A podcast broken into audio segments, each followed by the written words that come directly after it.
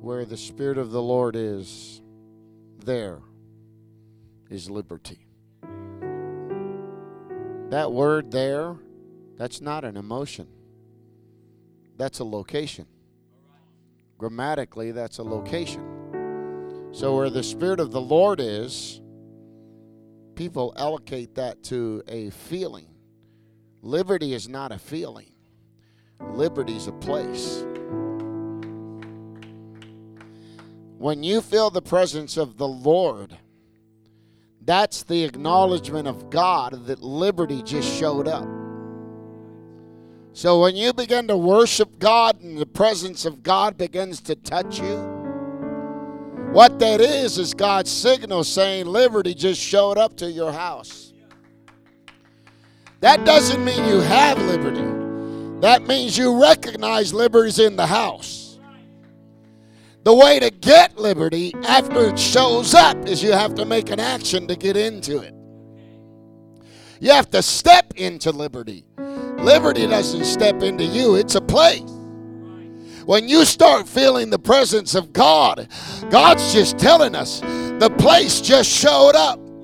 So now use your faith and step into that place because liberty by default breaks chains.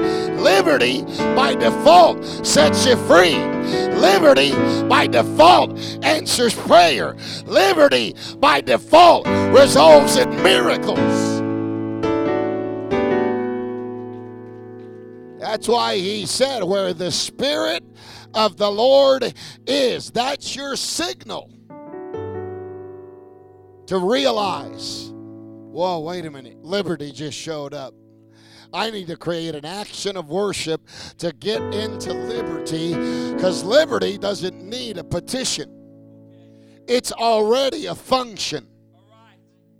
That's why it's called liberty. It's not called liberty's about to get to you. Liberty's about to come. Liberty could happen. Liberty possibly will take place this week. It's a place. Once you step into it, it's kind of like going to Disneyland. You don't expect ha- for happiness to show up. Happiness is there. Why? Because Disney said it long time ago. We're going to create the happiest place on earth. I'm glad they did that because this is the most joyful place on earth. That's the most happiest place on earth.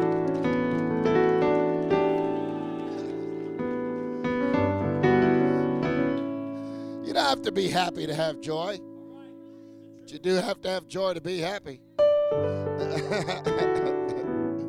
when I step into Disneyland, I don't wonder if I'm going to have a good time because I'm about to break my keto diet. I know I'm going to have a good time. I'm going to have such a good time, I may regurgitate. Why? Because I know where I've just stepped into. So I already make a determination, Charity. We're going to have a good time. Oh, yes, we are, Dad. What ride you want to go on first? It's not hoping something shows up. It's because I know where I got to that I know what's going to show up. That's the same thing with liberty. When I feel God's presence, I'm like, oh, thank you.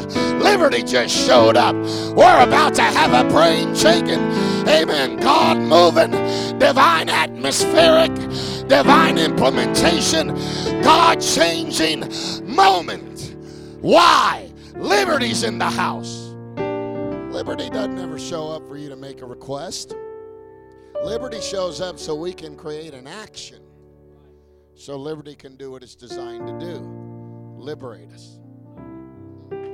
So many people, the presence of God comes in, they start crying. I don't even understand that. Why are you crying? I mean, I understand you're crying because you're overwhelmed. You're crying because God would have mercy and touch you because you know your life. You know what you've done. You know what mistakes you've made. But God's trying to tell you listen, I know who you are. That is why I showed up. I know your very frame. That's why I'm on location. I know what you've gone through. I know your wrestling match.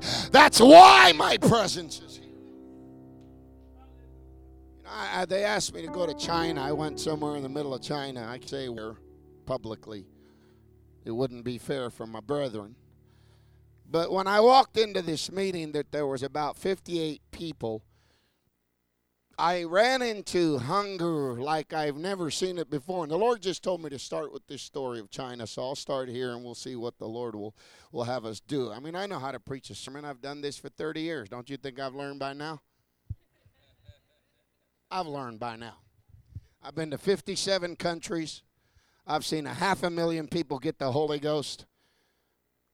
I think I know how to do this by now. But I'm not here to prove to, that I know how to do this. I'm here to try to help us get to where God has us already pointed. And just to share that direction to get us to that place. Boy, you married up. I'm telling you right now, you married up. Praise the Lord. Thank God for that. I sure would have hated to see you marry down. Praise the Lord. Just thought I'd say that. I walked into this room and these 58 people drew something out of me that I was not expecting. I did not expect in the midst of a communistic environment that there would be actually that much hunger. You know, I had a question, Pro, when you were talking this evening when you started this service, and I thought, does God have to allow us to go through tragedy just so we can seek for Him? God forbid. Can't we grow up enough as Americans to realize there's a way to seek for God without having to go through junk to get there? If we would just become as smart as we are, or we say we are, in education, in hunger, to run to God, not because we're in trouble, but because we understand who's about to respond to us. I wonder how much we would actually divert it seems like humanity always has to go through junk just to get to God. That makes like no sense. You know, some people you can't get them out of trouble because the only time they come to God is when they're in trouble. So if you want to stop living your life in trouble, just come to God first. Make it a habit. And, and so I, I walked in this place, you know, communist can't have public meetings, can't even pray in public, can't even have a birthday party in public.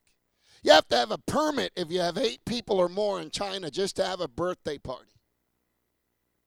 You can't do anything without some kind of major permit or permission from the government. They have it completely locked up.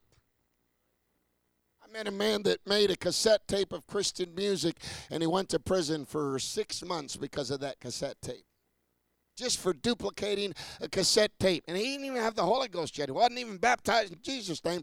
He was just trying to do a Christian thing. and here's these 58 people, and they show up, and I begin to speak. I ended up speaking three times, but their hunger level was so high that it extracted 15 hours out of me. It wasn't because of the interpreter. It was because the hunger level. And God showed me in a three day period, He said, depending how much the container will hold, will determine how much the God will impart. He said, If my people, which are called by my name, will stretch themselves to a parameter, he said, I have more to pour into them in a short amount of time than they could possibly conceive. I just need the level of hunger to show up. Now, I'm not telling you this story because of what he started with. God told me to tell this when I was in the hotel room. And when he started with the whole subject of hunger, I thought, well, here we go, Lord. We've got an open door because God's trying to say, He's not trying to tell you you're not hungry, He's just trying to tell you to change some of your appetites because some appetites are only prefaced based off whatever the family situation is going on because that's what's upon you right now. But god says i want you to kind of regurgitate those kind of concepts because there's other stuff that needs to take place that i want to put inside you. And what has happened is i've run out of room. Not the greatest dilemma of the innkeeper was. He didn't know who showed up knock on the door, and it's Mary and Joseph. They look like kids. And she's pregnant. And you know, like any good innkeeper or businessman, he opens the door and he doesn't look at them, he looks at what they're driving. And he notices they're driving a donkey. I guarantee if they were driving a three hump camel, or in our day a Hummer, he would have changed his mind. And he would have said, Honey, empty the room. Price just tripled. But the reason he didn't do it was because he couldn't sense the atmosphere that was among him. Do you think it was possible for them to feel the presence of Jesus while Jesus was still in the womb of Mary? I've got some proof for you. I told you last night it's very possible because John the Baptist inside of Elizabeth's womb, amen, who was not birthed yet, when Mary walked into the room, could feel the presence of God in so much that John did a flip in Elizabeth's womb and was filled with the Holy Ghost. And so it's apparent that even behind layers of flesh, you can feel a divine move of God when it shows up in your house. So why was it any different when Mary showed up? Not just with seed inside her, but showed up with an obvious pregnancy now visible. And she shows up, the innkeeper opens. He noticed. He doesn't notice the atmosphere shift. He doesn't notice the presence. He doesn't know something just showed up that's about to facilitate the rest of his life. Can you imagine being known as the man that hosted the Messiah? Can you imagine being known as the hotel that hosted the greatest hero on this planet? Yeah, my hotel has tripled in price. Yeah, but my hotel doesn't even have a price because it's priceless. The king stayed in my house. He was one decision away to decide whether the king would live close or distant. There's always those moments in time when you make a decision in your life and decide what am I going to do with what showed up. As I was sitting here on the drums thinking about what I felt impressed of the Holy Ghost, you quoted it. In his presence is fullness of joy. So let me just start there and go sideways. I don't know if it's forward, I'm sure it's not backwards. but let's just go. Psalm 16 starts out with a very interesting dialogue in verse number one. And concept of this scripture that ends in that scripture I just partially quoted starts out with this cause and effect of prayer. But it's different by the time you get to the end of the journey than the beginning of the journey. Because at the beginning of the journey, in the preface of chapter 16 of the book of Psalms, which is actually a song learn a lot from these songs. It's like the old hymnal book if you've been in church a little while. Turn to number 172, and already you're quoting the words in your mind because you know exactly what song that is, you know. It's kind of like when Jesus was on the cross. Remember when he was on the cross and he said, My God, my God, why hast thou forsaken me? You think that he was praying and crying out of pain. You're beyond pain at that point medically. There actually is no sense of pain. You have passed the logical, psychological point of pain. According to medical science, you're not feeling pain at that point. Matter of fact, I think he lost his ability to pain when his heart actually broke and he was bleeding, as it were, great drops of blood in the form of sweat, because that scientifically is the sign of a broken heart. According to Billy Cole, and his wife, who prayed so hard in intercession that great drops of blood began to come out of her pores in her body. And he rushed her to the hospital, and the doctor took her into the hospital in Thailand and came out said, said, Reverend, what have you done to your wife? He said, Why? He said, This bleeding coming out of her pores is a sign scientifically that she's actually dying of a broken heart. That's when I got the revelation of that scripture of Jesus in the garden that was praying for the world. It wasn't because, amen, he was literally just praying over your need or my need. He was dying of a broken heart. Physically, he had reached the point of death in the garden before he ever touched the cross. By the time he gets to the cross, by the time he's about to give his last breath, and by the time he says, my God, my God, why hast thou forsaken me? Well, it's very simple to understand that. You have been to church. If I say this line, you're going to know the rest of what I'm saying. There is power, power. Hmm, just checking to see how many of you were raised in church. Why? Because as soon as I start the song, you know the rest of it. I've got that Holy Ghost. I can tell you're new. Hallelujah. That's all right. what does that mean? When Jesus said, My God, my God, why hast thou forsaken me? That is song number 22. That's Psalms. It's a song, it's a hymnal. All of Israel is before him. And he's singing before he gives his last breath. What do you do when you're in pain? What do you do when you're in trouble? What do you do when you're hanging at your last wit's end? Do you complain or do you sing? I want to tell you if you'll start learning how to sing when you're hanging in your worst destitute scenario, something shows up by default you read the rest of that chapter, it'll tell you the Gentiles, the world, nations are going to bow before me. He was trying to tell me this isn't the end of the song, it's the beginning of the song.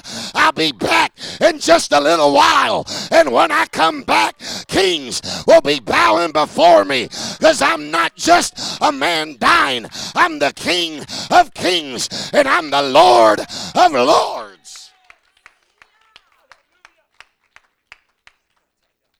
Atmosphere and action need to become tandem cause and effects that we don't get distracted by emotional shifts so we can watch what's going to show up next. So I stood in that Chinese group and I the Lord impressed on me. He said, You need to preach about how spiritual movement works. I said, Okay. So we started to preach, and they sat down in tables. They were taking notes, and you know it was amazing to me because they had canned music. I mean, they played a computer with some speakers, and it was canned music. Here's the crazy part: they sung the exact same songs every night. I thought, my Lord, I am in China. they don't change much quick. Praise God. they sang the same song. I thought, you're kidding. Did they forget? They're singing the same songs the second day, the same songs the third day. But here's the here's the greatest amen thought about that at all. You know, if we don't change songs like we sung that last night, don't they know that? What's wrong with those people? Hmm? They would sing the song, they'd turn the music off, and they'd start worshiping, and they would not stop worshiping until you made them. About the same group that's in this room tonight. And I, I thought, they're never going to stop. If I don't tell them to stop, they're not going to stop. It dawned on me. I thought, okay, you can stop and stop, stop. I felt bad. I felt guilty. I thought, my God, I've never had this problem in America.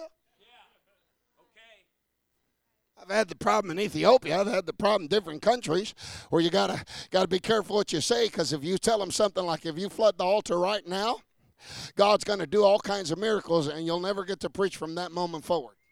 Because they will run, 9,000 people will cram the altar and throw their hands in the air, expecting miracles to hit their bodies.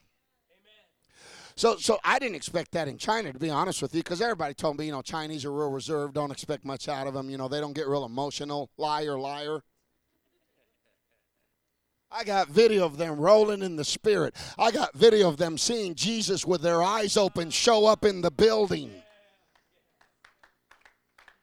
I got video of them doing things that I find very strenuous to even get to the very opening door measure. And I'm not talking about ignorant people, I'm talking about intelligent people that run actual foundations in the country, huge foundations of which, if I would name them, you would know them. I'm talking about a man and his wife that pastored 3,000 people in the government, three self church. I'm talking about a man that pastored and his wife 1,500 people in the Three Self Church, and another one 750 people in the Three Self Church. That's the government church, a non apostolic, non biblical church. And they found out that this thing was actually real. What they learned in theology actually was real. What they learned in their Bible colleges for the government college, as it was, which is really not Bible college, it's a college of self and what they had studied and read as history was actually reality one of their college students ran into one of our apostolic, amen, lecturers and teachers in the government there, and she began to scope him out to see if he was a thing he could, she could invest in, a person she could invest in. And then when she found out he was hungry for God, she showed him the way more perfectly, like Aquila and Priscilla, and he said, I see it. This is what I was reading in history. I thought it was a book on a shelf. I thought it was something that didn't exist. I didn't know that it actually existed. I want this, and I've got a whole list of colleagues that want it as well. And they all got baptized in the name of Jesus Christ. Amen. For the remission of their sins. And they were all filled with the Holy Ghost. What am I trying to tell you out of this? That hunger strikes a chord to open another door. Hunger produces something that cannot be produced any other way. You notice what he said they that hunger and thirst after what? Righteousness. Or righteousness, if you look at its content in the context of that actual whole venue of scriptures, it's not good beatitudes to learn how to live a nice life. It's actually a 12 step process how to get to salt and light.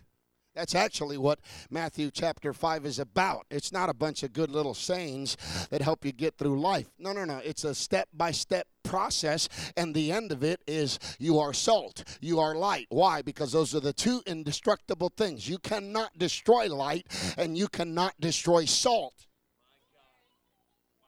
Why? Because even if it dissolves, it's still absorbed into whatever it dissolved into.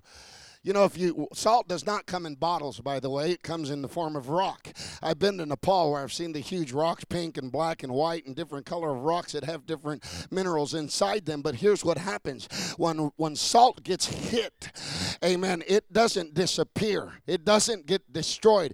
It breaks into more pieces. And if you hit it again, it breaks into more pieces. In other words, the worst that can happen to you once you reach the level of salt or light the worst that can happen is you multiply. You got to get the principle that hunger always puts you in a place where God will cause you to multiply. There is no destruction in this kingdom. There is no destruction in salt and light. There is no destruction with this revelation. Got to get the concept that every time you get hungry for God, He's about to open something that you did not even think. If you ever get bored in this church, you're in the wrong church. You ain't gonna get bored with the power of God. You're out of your mind. I've never gotten bored when I never. I got bored when somebody else wasn't in the spirit and they were trying to give a lecture instead of a message from heaven. That's the difference between a preacher and a professor.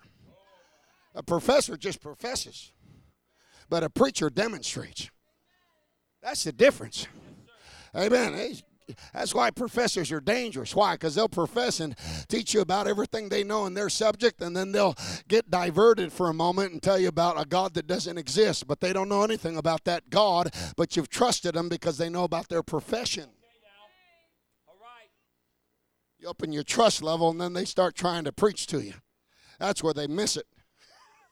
I don't try to become a professor. I'm not smart enough. I don't got enough brain power. Excuse me, I don't have enough brain power for you linguistics and grammar specialist. Mm-hmm. I know what I'm saying, and I know why I'm saying it. Praise the Lord. But watch what God does when He does open a door and hunger starts. The way this psalmist starts is not the way he ends.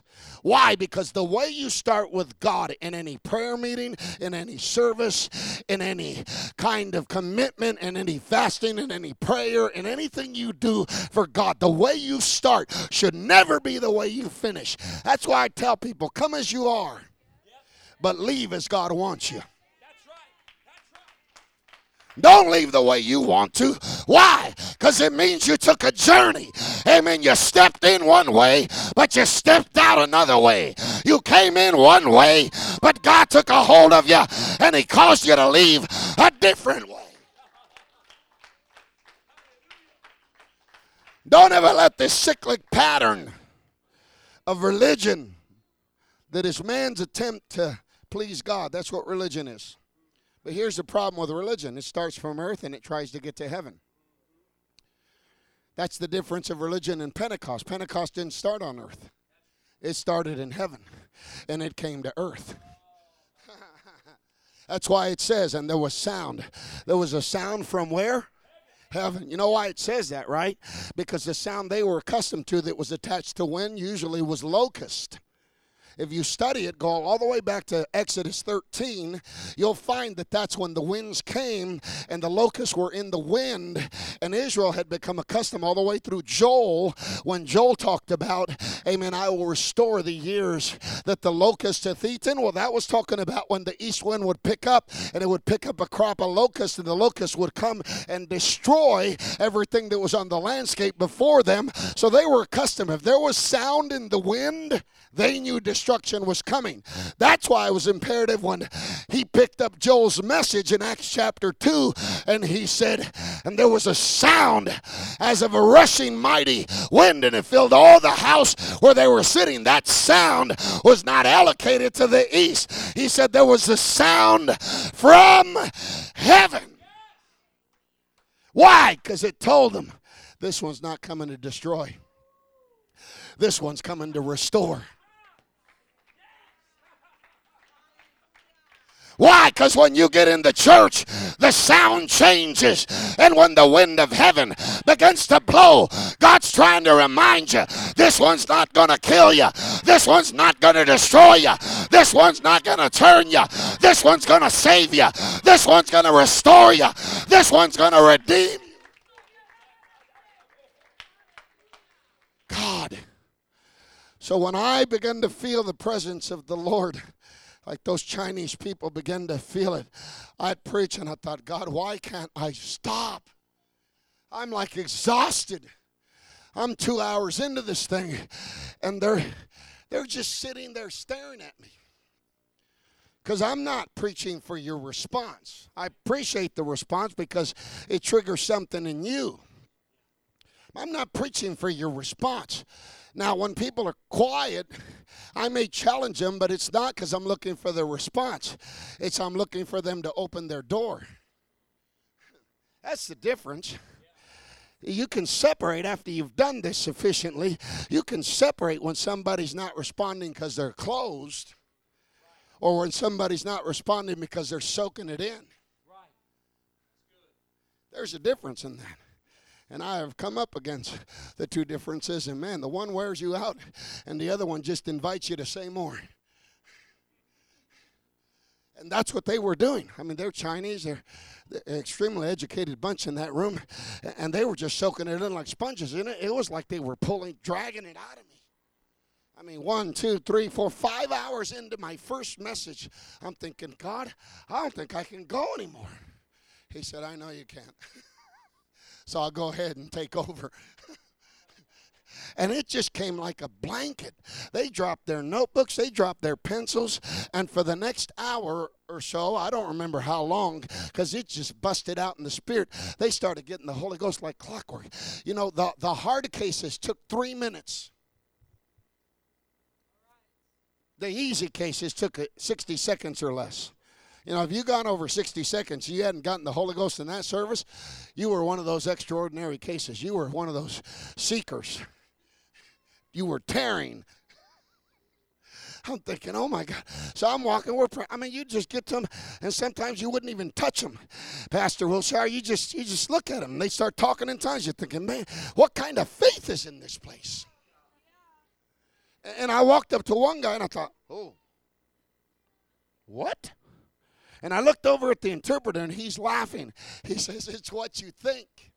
He said, He doesn't know English. He is speaking in perfect English, worshiping the Lord. He didn't do it once, he did it for three days he'd break out in English. I love what he said. It was powerful. So, what an education in the spirit of revelation that you get when you learn and God gives you a little insight just for a moment of things of heaven, things in the spirit. If people could get a little bird's eye view, it would be over. You'd never have trouble with their faithfulness. You certainly wouldn't have trouble with their tithing. Because what a deal we get, huh? Come into the church, be a 10% partner. What partnership do you know like that? Come on, talk to me, somebody. Most of them are 60 40, and you're getting the 40, and you're doing the 90% of the work. God says, Come in. I'll let you partner with my kingdom 10%. Man, if you can't pay your 10%, I'm kicking you out of this partnership. That's what I do, but that's why I'm not God. Praise the Lord. Because if I was God, you'd all backslide. And if you were God, I'd backslide. but I watch these people just give themselves to this worship. And I looked over, and this guy is speaking in English, in tongues, as he receives the baptism of the Holy Ghost. Because when you receive the Holy Ghost, you will speak in a heavenly language as the Spirit gives you the utterance. You know why that is? It's not just a spiritual thing, a salvation thing, it's a kingdom thing, but it's a cultural thing. ¿Sabes por qué puedo hablar en español? You know why I can speak in Spanish? No es porque fui a la escuela. No, no, no, no, no. It's not because I went to school. No. Es porque mi papá es de México, de Michoacán. It's because my dad is from Mexico, Michoacán, Mexico. And when he came over, our house was established on Spanish speaking. So the reason I speak in Spanish is because it's the language of my father's house. You know why I talk in tongues? It's a cultural thing. You see, when I come into my father's house, it's a whole lot easier when I step into daddy's house to go ahead and talk in my father's language. It's a cultural thing. You know, say, I don't know if I need to talk in tongues. That'd be like going to grandma's house and saying, No quiero tus frijoles. Yeah, thank you. I'm watching some Latins right now going, Mm-mm. no, no, no, no, you're going to die. Why? That'd be like walking in and say, I don't want your rice and beans. That, that's only happening once because you ain't leaving that house. Not alive.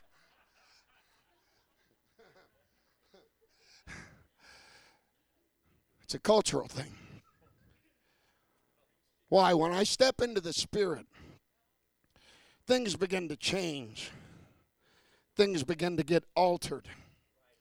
The conversation of Psalm 16 takes on a different turn in the whole structure as you go down the list, and I'm not going to go through the whole thing, but he begins to change his thought process in his vocal process, his words began to change. He said, My soul, oh my soul. He said, Thou hast said unto the Lord, Thou art my Lord. My goodness extendeth not to thee, but to the saints that are in the earth, and to the excellent, in whom is all my delight. As God begins to turn his attention away from his problem and towards God's delight. The soul of the psalmist begins to take a portion and turn, and the Lord becomes his portion of his inheritance, and the Lord becomes, he starts to become everything. The lines are falling unto me in pleasant places. Wait, is this the same God that the same guy that asked for preserve me, oh God? Protect me, put walls around me, make sure that I'm going to be okay. Now he says, He's the Lord that gives me counsel. My reins, he instructs them in the night seasons. He puts stuff in order that I couldn't have possibly put in order. He said, My heart is glad. My glory rejoices. The further he gets, amen, the more things begin to unfold. You know what the problem is with people in the world today is they don't want to spend time with God. How long is a typical session? in, in, in psychology, sis? About an hour? About an hour. About an hour to sit down and have conversation, interaction to try to get to a particular point. One hour. And, and, and, when Jesus came to the disciples, remember he, he came to them in the garden and he said, Could you not pray at least one hour? He actually wasn't talking about devotion, he was talking about warfare. right? Because he was about to go to the cross, if you recall. And he was praying as it were great drops of blood coming in sweat form out of his body. And he gets up and he goes looks at the disciples and he says hey what are you doing? You're sleeping. Could you not pray at least one hour? He's not asking them to have a devotion. He's asking them to step into the warfare that he's dealing with. Amen. For the life he's about to give for humanity's redemption. He's not talking about one hour of devotion One hour of devotion is the starting point so God can start unfolding some stuff. And I noticed this the longer you spend with Him, the more He seems to want to give out. And, and you know what I noticed?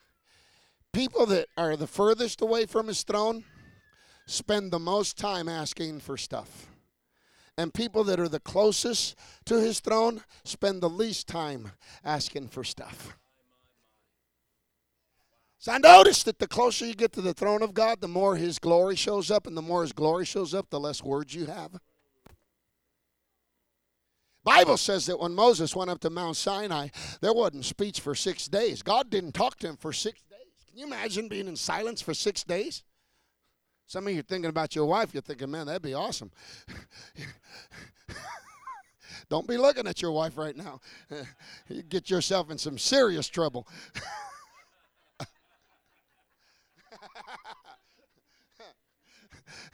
but God, God shows up, Moses shows up, and God says nothing for six days. Now, if he's a normal man like us, which I believe he was because he had similar, amen, scenarios show up in his life, which proves he was a man. And he's sitting there wondering, uh, hello? God, Lord, I'm here. like, I know you know that, but just thought I'd say, I'm here. Ever felt that way? Sitting in the presence of the Lord and you worship and you praise and you talk to God and you're like, your turn. Can I get a witness?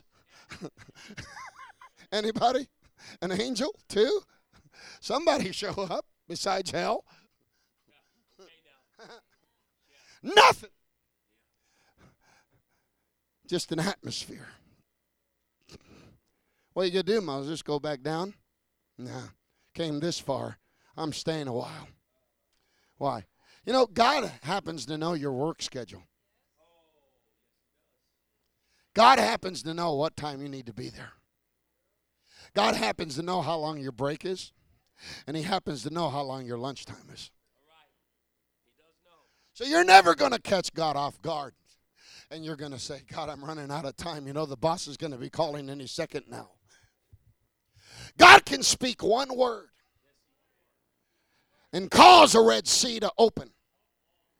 God can speak one word, and your first Daniel's fast shows up as a lion doesn't eat that night. One word. And an entire shift takes place. One word, two words, three words. It is finished. Earth starts quaking, rocks start renting. One little phrase. But you got to be there to hear it.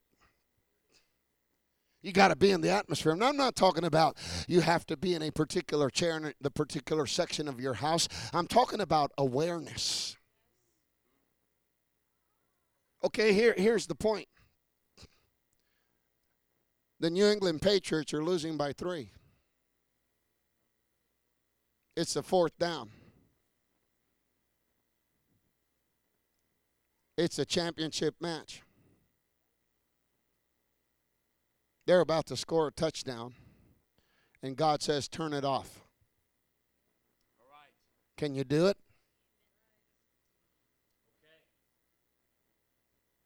And what if it's your team? Can you still do it? Oh, I can read mail right now like a book. What if it's your shopping mall? What if it's your favorite thing to do? Can you stop, get up off that project, and leave it on the table and say, God, I'm hearing something right now? Awareness or lack of it is what's dwarfing our ability to watch things happen that are already supposed to be happening among us. Because we've learned how to calendarize God. And we need to stop doing that. Say, I need to stop doing that.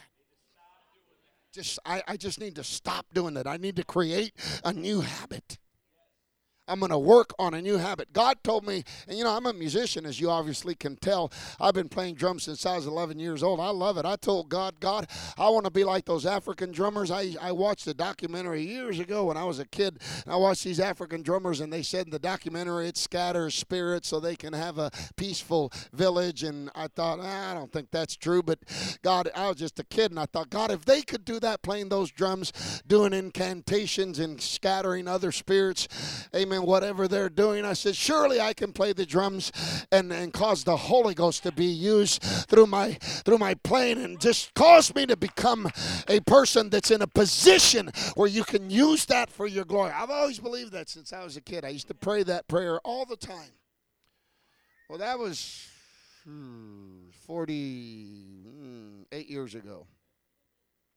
So 47 years later, 47 years later, I went to Africa last year in February. I've been to Africa many times, but this was different. It was unique. I went to Central Africa and Malawi, the heart of Africa. And I was preaching a, a, minister session for them. There was about 500 ministers' wives and and uh, leadership, and so I, I, was in the middle of, of the last session there, and the people the people were amazing. I was just it, it really touched my heart. I can see why it's called the heart of Africa because it got a hold of my heart. It's precious, precious people. You talk about harmonies without any music. Wow, would have blown your mind. It was amazing. It was amazing harmonies. And anyway, we're in the middle of that, and I'm preaching, and it hits me like it has on time and occasion before. And I, I throw down the mic and I run over to the drums. It, I feel ashamed calling it a drum set, and but it, it was pitiful. It's probably one of the worst drum sets I've ever played on in my life and man, I walked in that set and I thought, God help me. but I started doing the drum solo because I felt it in the Holy Ghost, and those people went nuts. And I, that's not why I was doing it. I was in the Holy Ghost. I felt it. I felt like God was loosing angels. God was doing several things in the Spirit, and it just broke open. They, they went into prayer after that. So when I got done, I got off and led a couple other directional things to do in prayer in the Spirit. But when I went and knelt down, I went and knelt down I was, I was praying, thanking God for what He did. And the Lord brought back to my memory, He said, Remember you asked me? He said, Remember 47 years ago when you asked me to use you? He said, You never dreamed that I would use you in the actual place where you saw the documentary. said 47 years later I did not forget. He said you forgot. You never imagined it. It never came into your mind. But because you're willing to extend yourself into places beyond yourself, I'm willing to give you things that you haven't even asked for. And the education in knowing what exploration of the Spirit actually does is a volume of education that can teach you a practice and a principle of every week and day in God to learn to exercise. Because here's the bottom line you don't know where, when, how it's going to show up. What God wants to do through your life, what God wants to metabolize through your person, through your life skills, through your ability, through your talents, through your anointing. It cannot be metabolized unless you're constantly resourcing the source. And I watch this writer as he takes this journey sometimes seemingly like he trips over himself and he really doesn't know where he's going, but he's trying. He's trying to stretch himself into places where his dialogue, his his words start changing because if your words don't change with your progression, then that means you've become a good receptacle but a lousy producer. You're taking it in, but you're not letting it process. It's kind of like the difference of, of somebody that I think it's called bulimia, where they take in food but they don't let it digest. Huh? Some people in the church are that way. They're good to receive a sermon, a message, then they go outside and throw it up. Well, what happens? That means it never digests and you're going to be unhealthy the rest of your life rest of your spiritual life. Why? Because you're hearing the Word of God, but you're not allowing it to take root. You're not allowing it to digest. Therefore, it cannot multiply. God's purpose is not just to talk to us, God doesn't waste words. I noticed that about God. When He said, Let there be light, four words. Four words. And darkness said, Hang on, I got three weeks left. Nah. The next line in your Bible just simply says, and there was light. A four word response. Why? Because God is wanting to get us to a place where we become so conscious that nothing can interrupt the awareness of our everyday living. So we walk in the Spirit. Why? Because if you walk in the Spirit and you're led of the Spirit, you will not fulfill the lust of the flesh.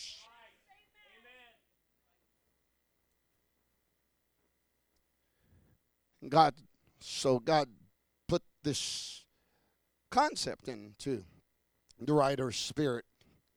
And he makes this statement at the end of this writing, he shows about the path of life, the way to get to God, the way to be in God. And he said, Thou wilt show me the path of life. That's the process of getting to God. And he said, In thy presence is fullness of joy. But look at the phrase in grammar writing, it's not a period. You have the ability to put that up? Put that up. It's Psalm 16. You with me back there? 16, 11. Okay? There it is. That will show me the path of life. Colon. Pause for a moment here. In thy presence is fullness of joy. Another pause. Don't stop. Wait. Hang on. But here's the problem. Most people put a period right there. Why? Because at joy, that's when the cancer gets healed. At joy, that's when the check comes in the mail. Why? Because that's the stuff we're going through. That's the stuff we're asking God to fix. That's the stuff we're saying, God, you need to show up. That's the stuff we're saying, God, we got to have an answer. That's the stuff we're saying, hey, God, can you show up in our family? Because if you don't show up, I don't know what we're going to do. And all of a sudden, through all that mess that's being presented before God, God says, let's show up. It's that time. Gabriel, you go there. Michael, you go there. So and so, you go there. Why? We're about to shift the atmosphere. Something is about to transpire. And the moment God shows up, stuff starts shifting. man, what comes up next is a yahoo, a shout, a glory, a pastor. I got to talk to you. You're not, you know, it's funny, Christian people that say, you're not going to believe what happened. What kind of faith do you have? Like, that's unbelievable. That statement shouldn't even be among us. Unless you're talking about Hollywood. Huh? Imagine they got a miracle and somebody goes, That's unbelievable. Like, thank God you weren't praying. what do you mean that's unbelievable? Were you not expecting it? Were you not agreeing with your brother? Or do you just say words randomly? Think about what you're saying. It's affecting your atmosphere. It's an attraction. You make the deciding void of who's going to show up in your house. You know why I th- think some people don't get their deliverance to stick? Is because they get delivered in the house of the Lord and they go home and they don't change their language to match it. And you see, language is the invitation to whether you're allowing an angel to show up or a demon to show up. Why? Because your language determines what has happened inside of you. Because out of the abundance of the what? That's where the issues are at. The issues of life are at the heart of humanity. So, out of the abundance of your issues, the mouth speaks. So, when your mouth dictates the same problem that you just got delivered for, what you're telling the enemy is, in my mind, nothing's changed.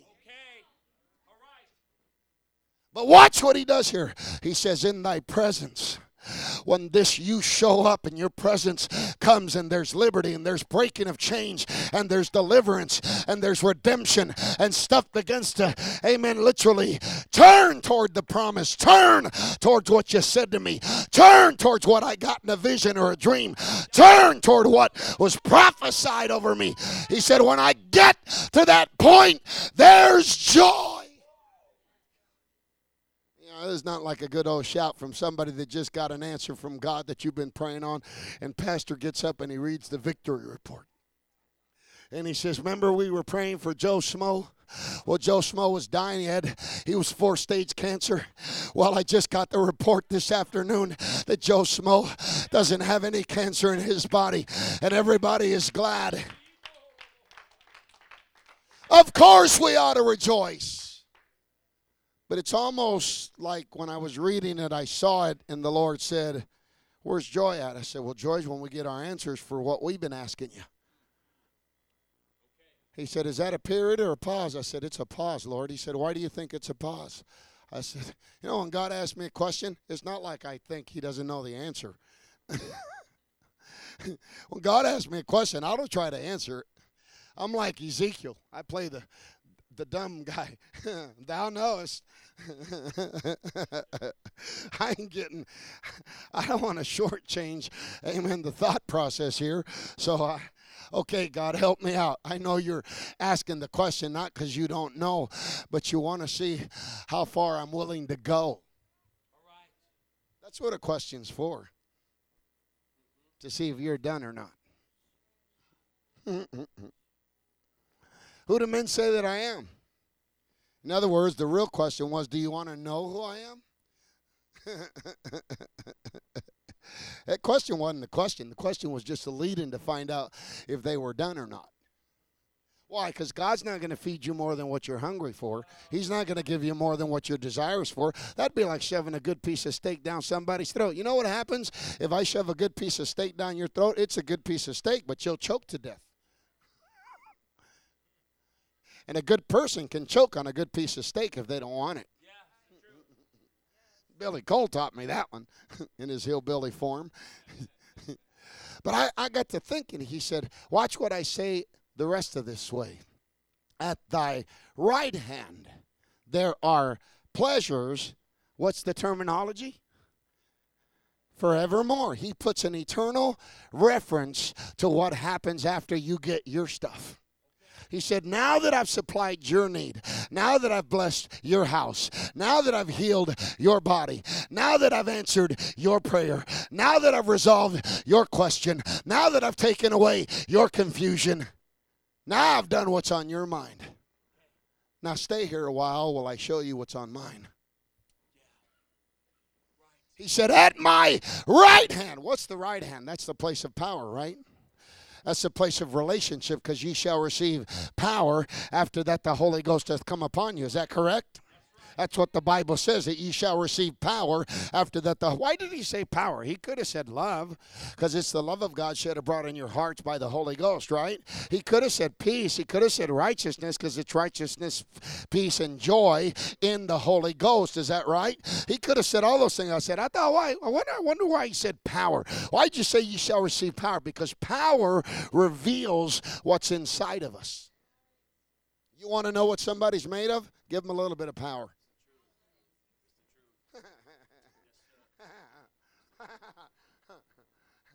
Power reveals what's inside.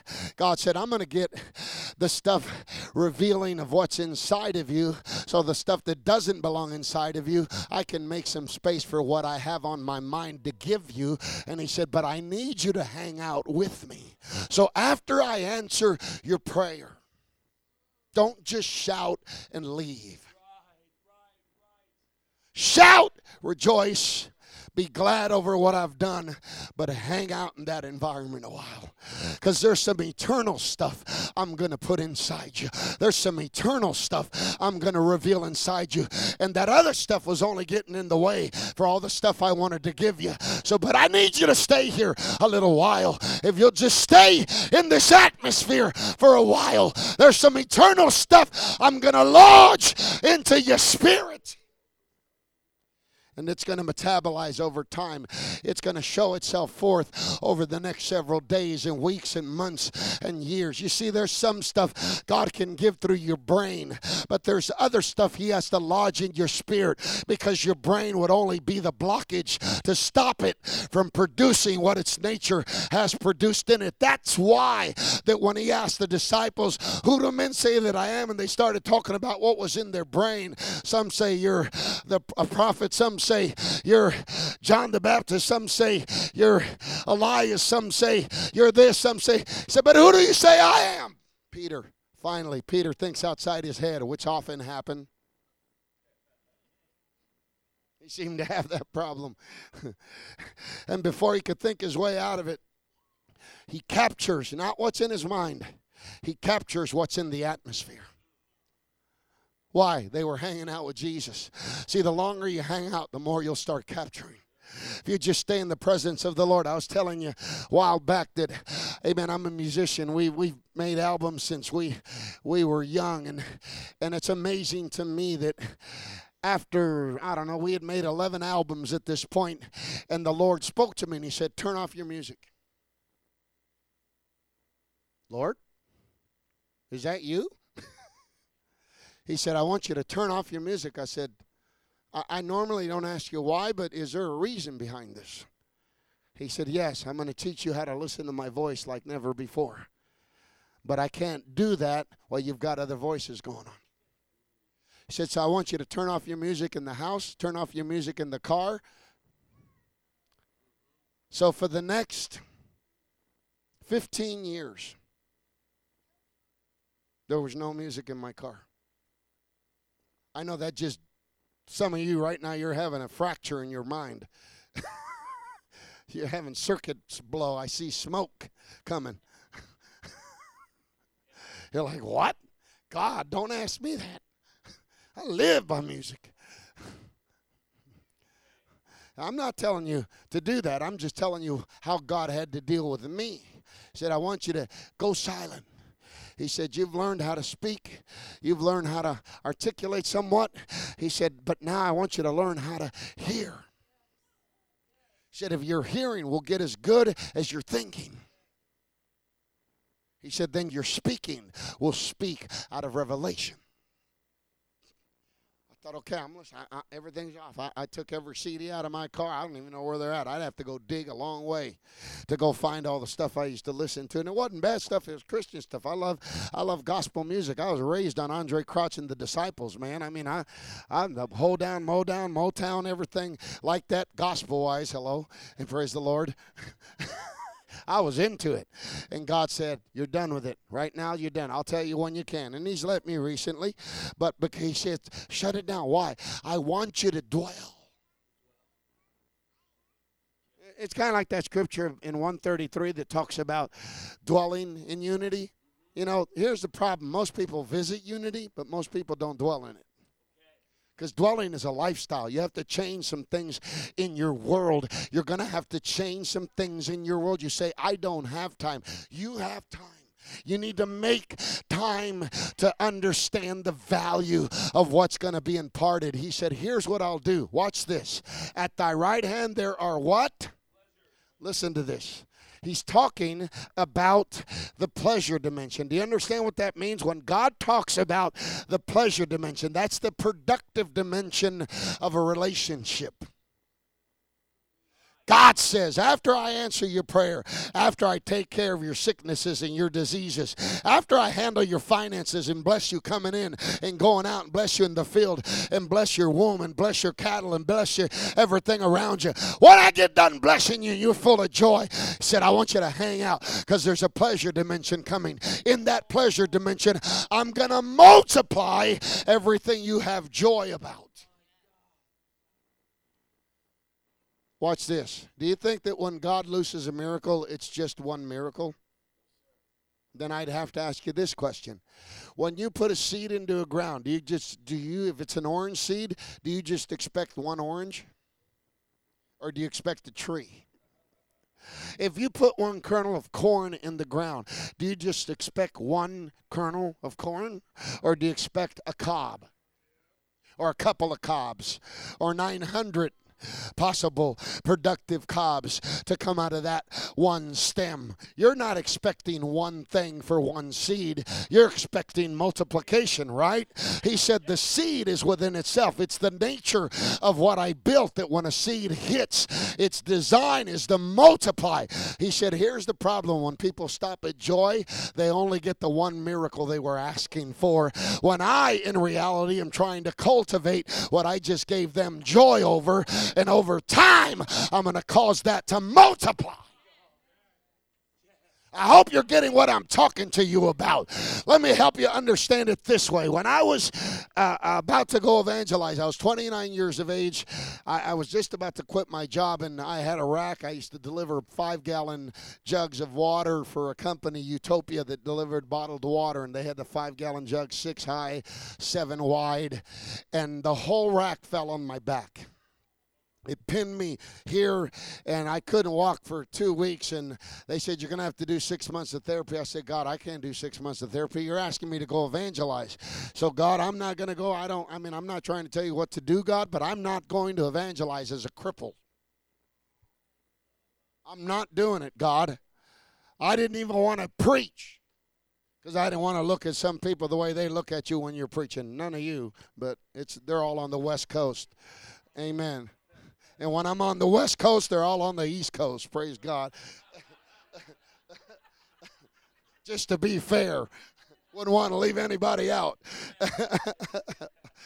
and I, I said, God, I, I, need him. I need, I need you to do something. I don't know. I'm not telling you what to do, but God, I'd, I'd get up and preach, man, I could preach like a house of fire. I'd finish preaching, I couldn't even walk. Two weeks that happened. My wife had to dress me. You know how humiliating that is? And she would dress me for service and help me literally hobble over to the church. I'd lay on the floor, I'd pray to get a word from God. She'd hobble me back to the house. I'd try to eat a little something. She'd dress me for church. She'd hobble me back to the service. I'd sit there. I couldn't even get up, amen, to worship God. I was leaned over because it was just horrible, and my back bulging disc just had pressure on me, and I couldn't walk. And I would basically hobble to the pulpit, and when I'd hit the pulpit, the anointing would hit me. It would just explode, and I, I could run jump, shout. I thought, man, I ain't ever going to quit preaching. I'm like, these poor people are going to have to deal with four hours of preaching because it's the only time I get relief. Not really. But literally, when the anointing was on me, I could feel no pain. There was nothing wrong with my back. And when it would lift, I was out. Went for two weeks. At the end of two weeks, it just lifted. And I thought, God, why did you do this? I, I, don't even understand what you did. And I did not understand that moment until later in time. From then till now has been 30 years. I've never gone through that again. But from then till now, I have seen thousands of people healed of their back. What I did not realize was the seed of the miracle in my back that he was putting wasn't just one miracle. It was a volume. He said, When I get ready to multiply what I just put inside you, it wasn't for you. Every miracle is never for you, it's for His glory. And the reason He puts it inside of us is because He wants to create a pleasure out of it where it has an eternal value, which means it keeps working and it keeps working and it keeps working and it keeps working and it keeps working and it keeps working. He said, If you'll hang out with me, I will give you the dimension of multiplication. If you will begin to take time with me, everything that I had happen in your life thus far will now take the productivity of multiplication and it will begin to do things that you had not even planned on.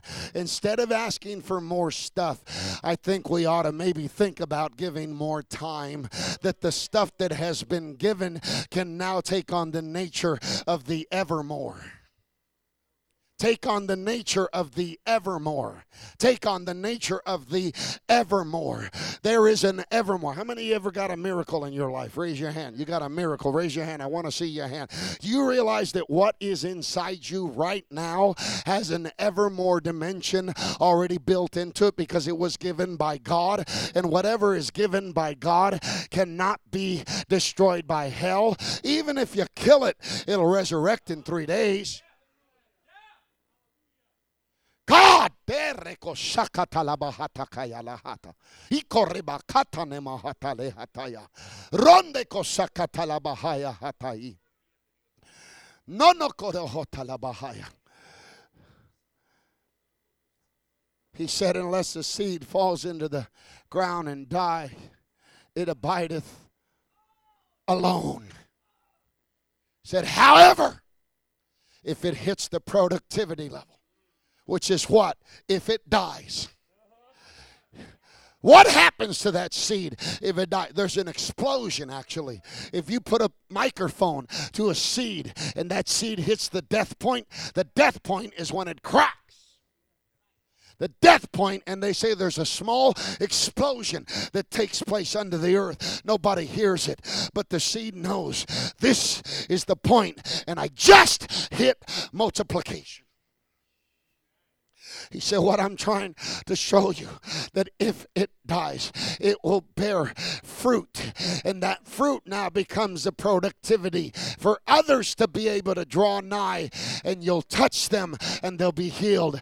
And they'll touch them and they'll draw from your tree. And you become, as the psalmist said, like a tree planted by the rivers of water that bringeth forth its fruit in its season, where its leaf does not wither. And whatsoever you do shall prosper. The ungodly are not so. They are like the chaff which the wind driveth away. But we who are of the seed of Abraham, we who are of the seed of promise, we who are of the seed of righteousness will loose ourselves into productivity.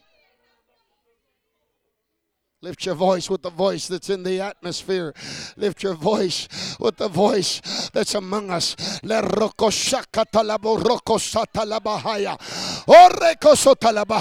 That miracle was not just for your body. That miracle was not just for your life. That miracle was not just to preserve you. That miracle was designed to promote you and multiply.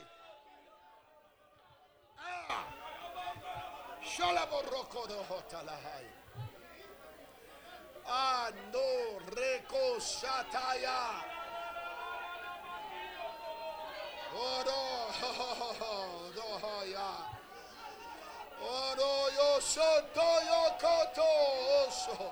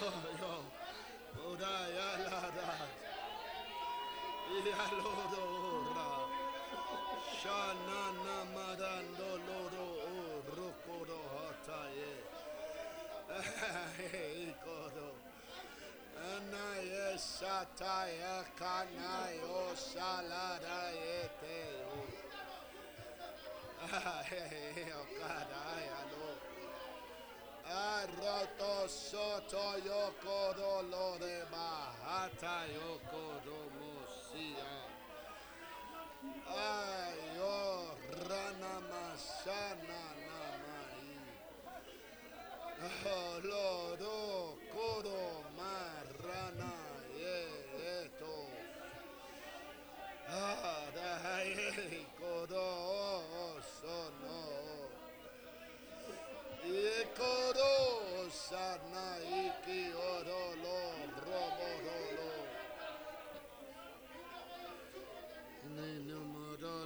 yo yo hi hi. Eh yo yo do lo rebara la i. Ine que te se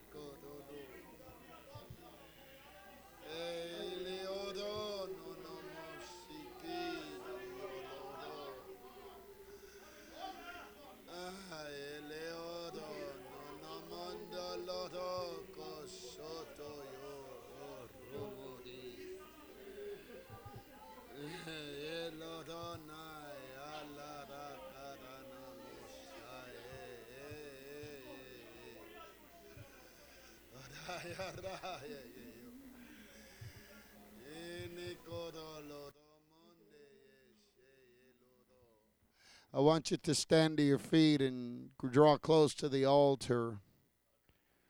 I want you to pray for each other and transfer what God has seeded inside you is multiplied. It's hitting the point of multiplication where there's enough to give out, not just enough to survive. We hit the point of multiplication and it becomes enough to give out. Peter hit that point in Acts chapter 3 when he made this statement Such as I have, give I thee. In the name of Jesus Christ, rise up and walk. By the time he hits the fifth chapter, there are not even enough words. It's already into his shadow. His shadow passes by, it touches the people, and they get healed. That's when multiplication hits your aura or your atmosphere, where it's literally inside your shadow. I've had that happen to me one time, actually. I didn't even know it was there. I didn't even know what I was doing. I was preaching, and God asked me to bring sick people to the altar, and I brought 17 people with arthritis. And then he said to me, Find the shadow. And immediately that story came to my mind. I said, God, no.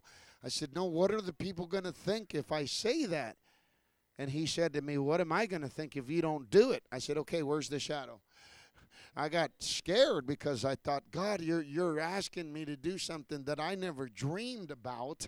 And the lighting was facing this way. They had stage lighting, and you could see the shadow this way. So I found it, and I found. I said, I want you people to line up right here. My shadow's going to pass you, and you're going to get healed. And they did. All 17 people were healed of arthritis. But the point isn't the action. The point is the obedience.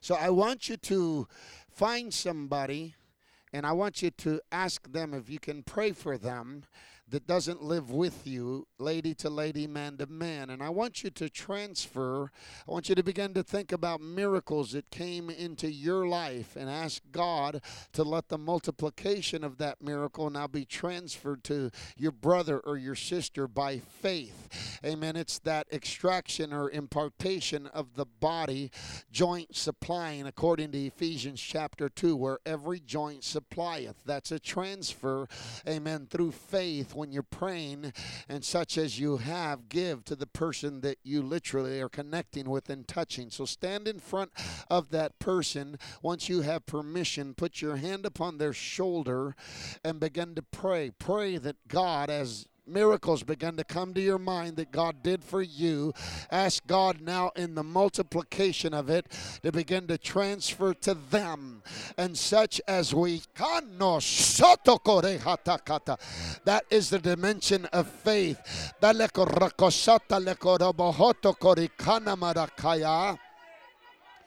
Jesus.